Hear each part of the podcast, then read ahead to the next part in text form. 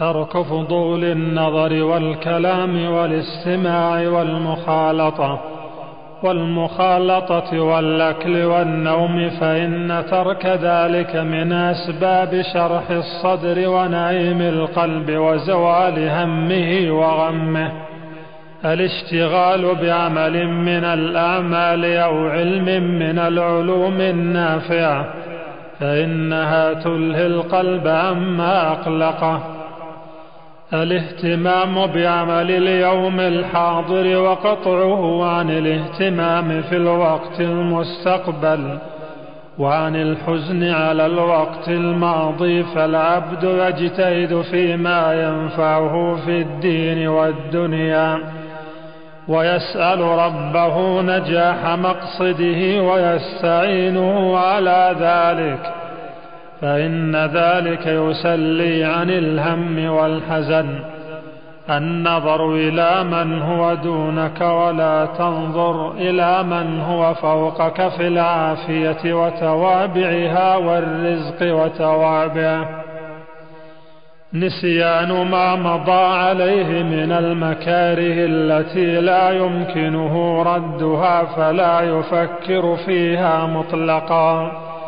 إذا حصل على العبد نكبة من النكبات فعليه السعي في تخفيفها بأن يقدر أسوأ الاحتمالات التي ينتهي إليها الأمر ويدافعها بحسب مقدوره قوة القلب وعدم انزعاجه وانفعاله للأوهام والخيالات والخيالات التي تجلبها الأفكار السيئة وعدم الغضب ولا يتوقع زوال المحاب وحدوث المكاره بل يكيل الأمر إلى الله عز وجل مع القيام بالأسباب النافعة وسؤال الله العفو والعافية. اعتماد القلب على الله والتوكل عليه وحسن الظن به سبحانه وتعالى. فإن المتوكل على الله لا تؤثر فيه الأوهام. العاقل يعلم أن حياته الصحيحة حياة السعادة والطمأنينة وأنها قصيرة جداً. فلا يقصرها بالهم والاسترسال مع الأكدار فإن ذلك ضد الحياة الصحية. إذا أصابه مكروه قارن بين بقية النعم الحاصلة له دينية أو دنيوية وبين ما أصابه من المكروه. فعند المقارنة يتضح كثرة ما هو فيه من النعم وكذلك يقارن بين ما يخافه من حدوث ضرر عليه وبين الاحتمالات الكثيرة في السلامة. فلا يدع الاحتمال الضعيف يغلب الاحتمالات الكثيرة القوية. وبذلك يزول همه وخوفه. يعرف أن أذية الناس لا تضره خصوصا في الأقوال الخبيثة بل تضرهم. فلا يضع لها بالا ولا فكرا حتى لا تضره. يجعل أفكاره فيما يعود عليه بالنفع في الدين والدنيا. ألا يطلب العبد الشكر على المعروف الذي بذله وأحسن به إلا من الله ويعلم أن هذا معاملة منه مع الله فلا يبالي بشكر من أنعم عليه. إنما نطعمكم لوجه الله لا نريد منكم جزاء ولا شكورا.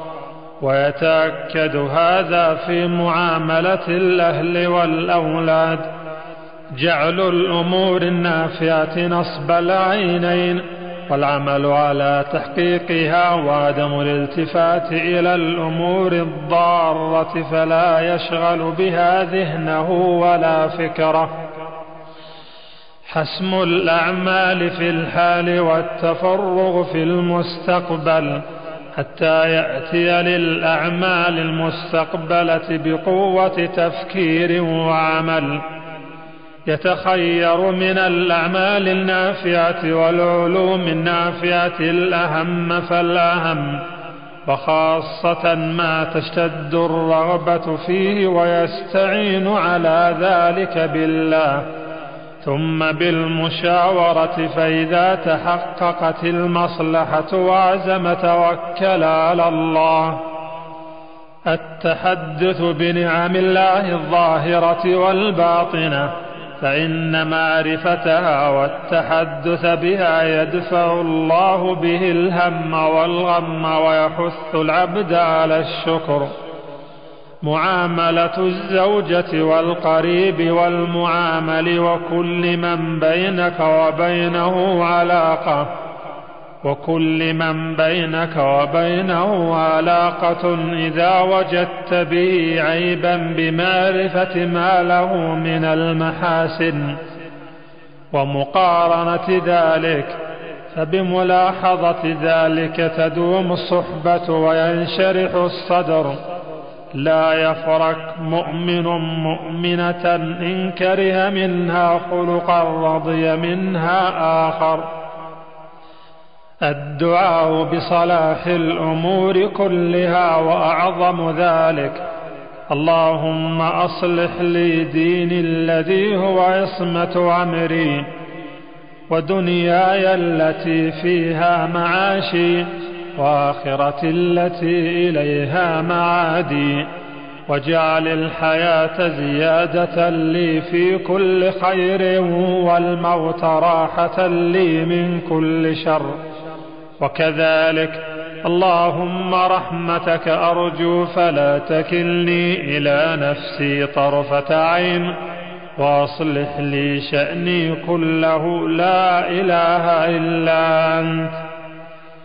الجهاد في سبيل الله لقوله عليه الصلاة والسلام جاهدوا في سبيل الله فإن الجهاد في سبيل الله باب من أبواب الجنة ينجي الله به من الهم والغم. وهذه الأسباب والوسائل علاج مفيد للأمراض النفسية ومن أعظم العلاج للقلق النفسي لمن تدبرها وعمل بها بصدق وإخلاص وقد عالج بها بعض العلماء كثيرا من الحالات والأمراض النفسية فنفع الله بها نفعا عظيما. علاج القرحة والجرح كان رسول الله صلى الله عليه وسلم. إذا اشتكى الإنسان أو كانت به قرحة أو كانت به قرحة أو جرح قال بأصبعه هكذا. ووضع سفيان سبابته بالأرض ثم رفعها وقال بسم الله تربة أرضنا بريقة بعضنا يشفى سقيمنا بإذن ربنا. ومعنى الحديث أنه يأخذ من ريقة نفسه على إصبعه السبابة ثم يضعها على التراب فيعلق بها منه شيء فيمسح به على الموضع الجريح أو العليل. ويقول هذا الكلام في حال المسح. علاج المصيبة. ما أصاب من مصيبة في الأرض ولا في أنفسكم إلا في كتاب من قبل أن نبرأها. إن ذلك على الله يسير. لكي لا تأسوا على ما فاتكم ولا تفرحوا بما آتاكم. والله لا يحب كل مختال فخور. ما أصاب من مصيبة إلا بإذن الله. ومن يؤمن بالله يهد قلبه والله بكل شيء عليم. ما من عبد تصيبه مصيبة فيقول إنا لله وإنا إليه راجعون. اللهم أجرني في مصيبتي وأخلف لي خيرا منها إلا آجره الله في مصيبته وأخلف له خيرا منها. إذا مات ولد العبد قال الله لملائكته قبضتم ولد عبدي فيقولون نعم. فيقول قبضتم ثمرة فؤاده فيقولون نعم. فيقول ماذا قال عبدي؟ فيقولون حمدك واسترجع. فيقول الله بنوا لعبدي بيتا في الجنة وسموه بيت الحمد. يقول الله تعالى ما لعبد المؤمن عندي جزاء إذا قبضت صفيه من أهل الدنيا ثم احتسبه إلا الجنة. وقال عليه الصلاة والسلام لرجل مات ابنه ألا تحب ألا تأتي بابا من أبواب الجنة إلا وجدته ينتظرك؟ يقول الله عز وجل إذا ابتليت عبدي بحبيبتيه فصبر واحتسب أولته منهما الجنة يريد عينيه. ما من مسلم يصيبه أذى من مرض فما سواه إلا حط الله به سيئاته كما تحط الشجرة ورقا ما من مسلم يشاك شوكة فما فوقها إلا كتبت له بها درجة ومحيت عنه بها خطيئة. ما يصيب المؤمن من وصب ولا نصب ولا سقم ولا حزن حتى الهم يهمه إلا كفر به من سيئاته. إن عظم الجزاء مع عظم البلاء وإن الله إذا أحب قوما ابتلاهم فمن رضي فله الرضا ومن سخط فله السخط. فما يبرح البلاء بالعبد حتى يتركه يمشي على الأرض وما عليه خطيئة علاج الهم والحزن ما أصاب عبدا هم ولا حزن فقال اللهم إني عبدك ابن عبدك ابن أمتك ناصيتي بيدك. ماض في حكمك عدل في قضاؤك. أسألك بكل اسم هو لك سميت به نفسك أو أنزلته في كتابك. أو علمته أحدا من خلقك أو استأثرت به في علم الغيب عندك أن تجعل القرآن ربيع قلبي ونور صدري وجلاء حزني وذهاب همي إلا أذهب الله حزنه وهمه وأبدله مكانه فرحا. اللهم إني أعوذ بك من الهم والحزن والعجز والكسل والعجز والكسل والبخل والجبن وضلع الدين وغلبة الرجال. علاج الكرب لا إله إلا الله العظيم الحليم لا إله إلا الله رب العرش العظيم. لا إله إلا الله رب السماوات ورب الأرض ورب العرش الكريم. اللهم رحمتك أرجو فلا تكلني إلى نفسي طرفة عين وأصلح لي شأني كله. لا إله إلا أنت لا إله إلا أنت. سبحانك إني كنت من الظالمين. الله الله ربي لا أشرك به شيئا. علاج المريض لنفسه. ضع يدك على الذي تألم من جسدك وقل بسم الله ثلاثا وقل سبع مرات. أعوذ بالله وقدرته من شر ما أجد وأحاذر. علاج المريض في عيادته. ما من عبد مسلم يعود مريضا لم يحضر أجله فيقول سبع مرات أسأل الله العظيم رب العرش العظيم أن يشفيك إلا عوفي علاج القلق والفزع في النوم. أعوذ بكلمات الله التامات من غضبه وعقابه وشر عباده ومن همزات الشياطين وأن يحضرون.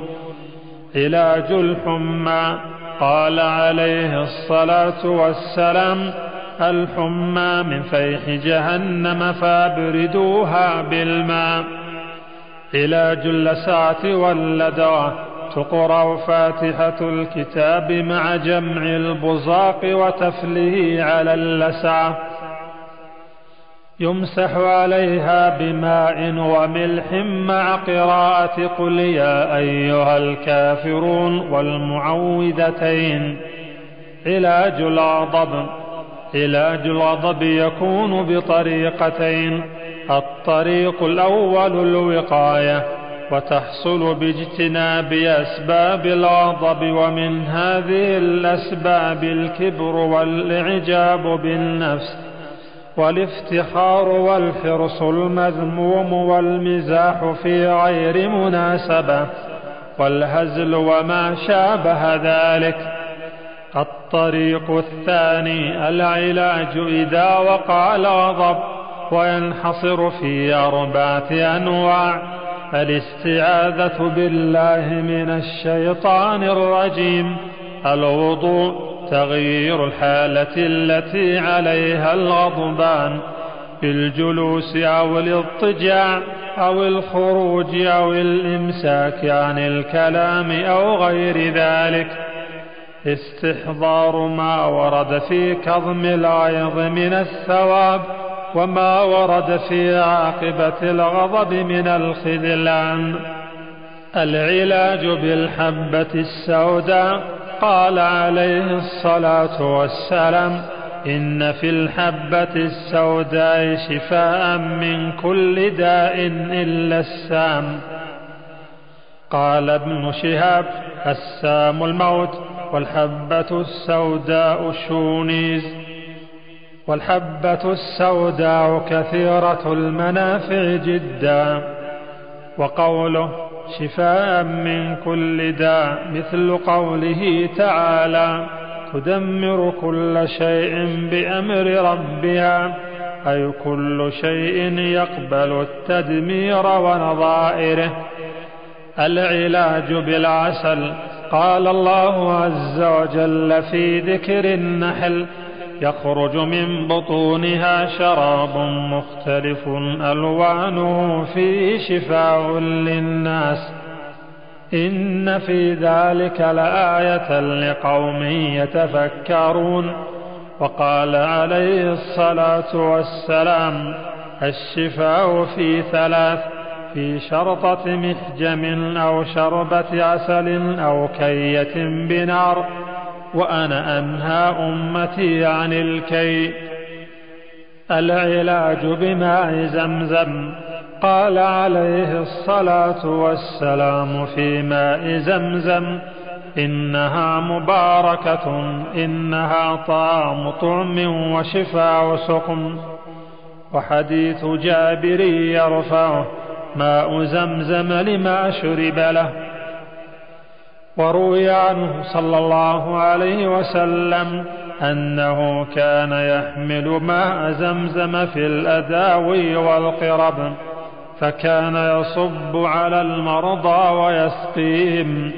قال ابن القيم رحمه الله تعالى وقد جربت أنا وغيري من الاستشفاء بماء زمزم أمورا عجيبة واستشفيت به من عدة أمراض فبرأت بإذن الله. علاج أمراض القلوب. القلوب ثلاثة. قلب سليم وهو الذي لا ينجو يوم القيامة إلا من أتى الله به. قال تعالى يوم لا ينفع مال ولا بنون إلا من أتى الله بقلب سليم والقلب السليم هو الذي قد سلم من كل شهوة تخالف أمر الله ونهيه ومن كل شبهة تعارض خبره فسلم من عبودية ما سواه وسلم من تحكيم غير رسوله صلى الله عليه وسلم. وبالجملة فالقلب السليم الصحيح هو الذي سلم من أن يكون لغير الله فيه شرك بوجه ما. بل قد خلصت عبوديته لله. إرادة ومحبة وتوكلا وإنابة وإخباتا وخشية ورجاء وخلص عمله لله. فإن أحب أحب لله وإن أبغض أبغض في الله وإن أعطى أعطى لله وإن منع منع لله. فهمه كله لله وحبه كله لله وقصده له وبدنه له وأعماله له ونومه له ويقظته له وحديثه والحديث عنه أشهى إليه من كل حديث وأفكاره تحوم على مراضيه ومحابه نسأل الله تعالى هذا القلب القلب الميت وهو ضد الأول وهو الذي لا يعرف ربه ولا يعبده بأمره وما يحبه ويرضاه بل هو واقف مع شهواته ولذاذاته. ولو كان فيها سخط ربه وغضبه فهو متعبد لغير الله حبا وخوفا ورجاء ورضا وسخطا وتعظيما وذلا. إن أبغض أبغض لهواه وإن أحب أحب لهواه وإن أعطى أعطى لهواه وإن منع منع لهواه.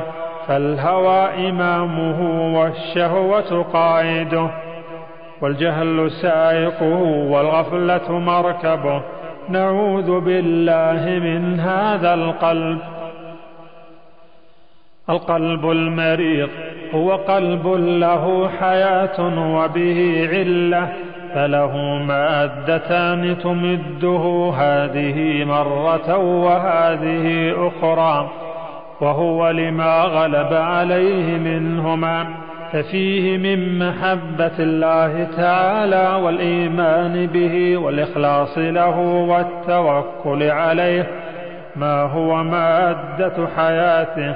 وفيه من محبة الشهوات والحرص على تحصيلها والحسد والكبر والعجب وحب العلو والفساد في الأرض بالرياسة والنفاق. بالرياسة والنفاق والرياء والشح والبخل. والبخل ما هو مادة هلاكه وعطبه. نعوذ بالله من هذا القلب. وعلاج القلب من جميع أمراضه قد تضمنه القرآن الكريم. قال تعالى يا أيها الناس قد جاءتكم موعظة من ربكم وشفاء وشفاء لما في الصدور وهدى ورحمة للمؤمنين وننزل من القرآن ما هو شفاء ورحمة للمؤمنين ولا يزيد الظالمين إلا خسارا. وأمراض القلوب نوعان نوع لا يتألم به صاحبه في الحال وهو مرض الجهل والشبهات والشكوك.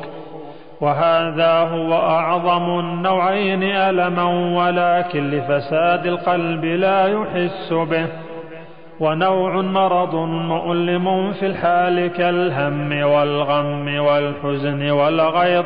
وهذا المرض قد يزول بأدوية طبيعية بإزالة أسبابه وغير ذلك وعلاج القلب يكون بأمور أربعة. الأمر الأول بالقرآن الكريم فإنه شفاء لما في الصدور من الشك ويزيل ما فيها من الشرك ودنس الكفر. وأمراض الشبهات والشهوات وهو هدى لمن علم بالحق وعمل به ورحمة لما يحصل به للمؤمنين من الثواب العاجل والآجل. أو من كان ميتا فأحييناه وجعلنا له نورا يمشي به في الناس كمن مثله في الظلمات ليس بخارج منها. الأمر الثاني القلب يحتاج إلى ثلاثة أمور. ما يحفظ عليه قوته وذلك يكون بالإيمان والعمل الصالح وعمل أوراد الطاعات. الحمية عن المضار وذلك باجتناب جميع المعاصي وأنواع المخالفات. الاستفراغ من كل مادة مؤذية وذلك بالتوبة والاستغفار. الأمر الثالث علاج مرض القلب من استيلاء النفس عليه. له علاجان محاسبتها ومخالفتها والمحاسبة نوعان. نوع قبل العمل وله أربع مقامات. هل هذا العمل مقدور له؟ هل هذا العمل فعله خير له من تركه؟ هل هذا العمل يقصد به وجه الله؟ هل هذا العمل معان عليه وله أعوان يساعدونه وينصرونه؟ إذا كان العمل يحتاج إلى أعوان فإذا كان الجواب موجودا أقدم وإلا لا يقدم عليه أبدا. نوع بعد العمل وهو ثلاثة أنواع. محاسبة نفسه على طاعة قصرت فيها من حق الله تعالى فلم توقعها على الوجه المطلوب. ومن حقوق الله تعالى الإخلاص والنصيحة والمتابعة وشهود مشهد الإحسان وشهود منة الله عليه فيه وشهود التقصير بعد ذلك كله محاسبة نفسه على كل عمل كان تركه خيرا له من فعله محاسبة نفسه على أمر مباح أو معتاد لم يفعله وهل أراد به الله والدار الآخرة فيكون رابحا أو أراد به الدنيا فيكون خاسرا. وجماع ذلك أن يحاسب نفسه أولا على الفرائض ثم يكملها إن كانت ناقصة ثم يحاسبها على المناهي فإن عرف أنه ارتكب شيئا منها تداركه بالتوبة والاستغفار. ثم على ما عملت به جوارحه ثم على الغفلة الأمر الرابع علاج مرض القلب من استيلاء الشيطان عليه. الشيطان عدو الإنسان والفكاك منه هو بما شرع الله من الاستعاذة. وقد جمع النبي صلى الله عليه وسلم بين الاستعاذة من شر النفس وشر الشيطان.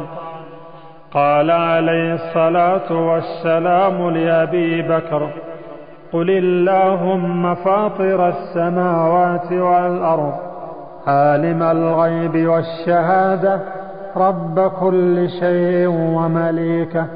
أشهد أن لا إله إلا أنت. أعوذ بك من شر نفسي ومن شر الشيطان وشركه وأن نقترف على نفسي سوءا أو أجره إلى مسلم. قله إذا أصبحت وإذا أمسيت وإذا أخذت مضجعك والاستعاذة والتوكل والإخلاص يمنع سلطان الشيطان وصلى الله وسلم على عبده ورسوله محمد وعلى آله وأصحابه أجمعين ومن تبعهم بإحسان إلى يوم الدين. جزى الله فضيلة الشيخ خير الجزاء وجعلنا الله وإياكم ممن يستمعون القول فيتبعون أحسنه.